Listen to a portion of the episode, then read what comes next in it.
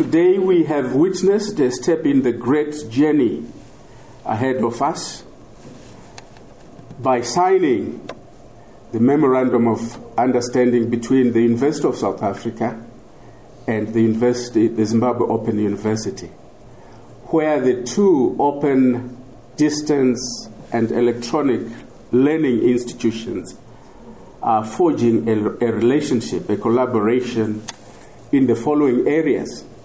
What we have just signed is a document which contains some of the areas I'm going to cite: teaching and learning, research, innovation, commercialization and industrialization, consultancy services, library services,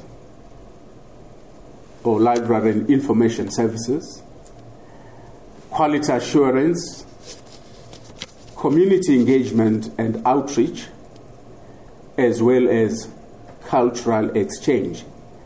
We will also even have staff and student exchange. When I mentioned to my S R C a few weeks ago that we are going to sign this, co um, this collaboration memorandum of understanding, the first thing they said was they wanted to exchange as students, uh, student to student visits, which of course is already happening within Southern Africa. As you are aware, there are games uh, for staff in the universities, Southern African universities, and students are saying we also need to have exchanges. Last year they were in Zambia at the University of Zambia, and um, the University of Zambia, we also have a collaboration with the um, Distance Education College um, at the University of Zambia. And uh, they look forward to these kinds of exchanges also, um, particularly in the area of uh, teaching and learning, as well as cultural exchanges. The Memorandum of Understanding is more than a working relationship between two institutions. It goes beyond that. We are all aware that the universities, by their nature, are not meant to be ivory towers in the society, but we are meant to provide solutions to ease problems faced by our societies and by humanity in general. It is a memorandum of understanding or agreement meant to contribute towards the African Union's Agenda twenty sixty-three, which is Africa's development blueprint to achieve inclusive and sustainable socioeconomic development. We also have in Zimbabwe the Zimbabwe Vision twenty thirty.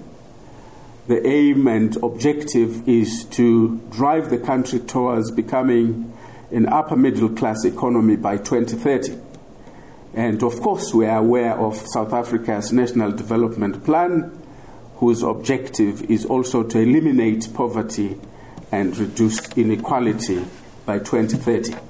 So as universities, we are cognizant of this role and would wish to play a robust role um, by transforming research, the research agenda uh, between ourselves and all other sectors that we have mentioned already and are reflected in this memorandum of understanding. The significance of the signing ceremony which we have witnessed today is an endorsement of an agreement accepted by both universities, that is the University of South Africa on the one hand and Zimbabwe Open University on the other. And this becomes a promise of parties to each other.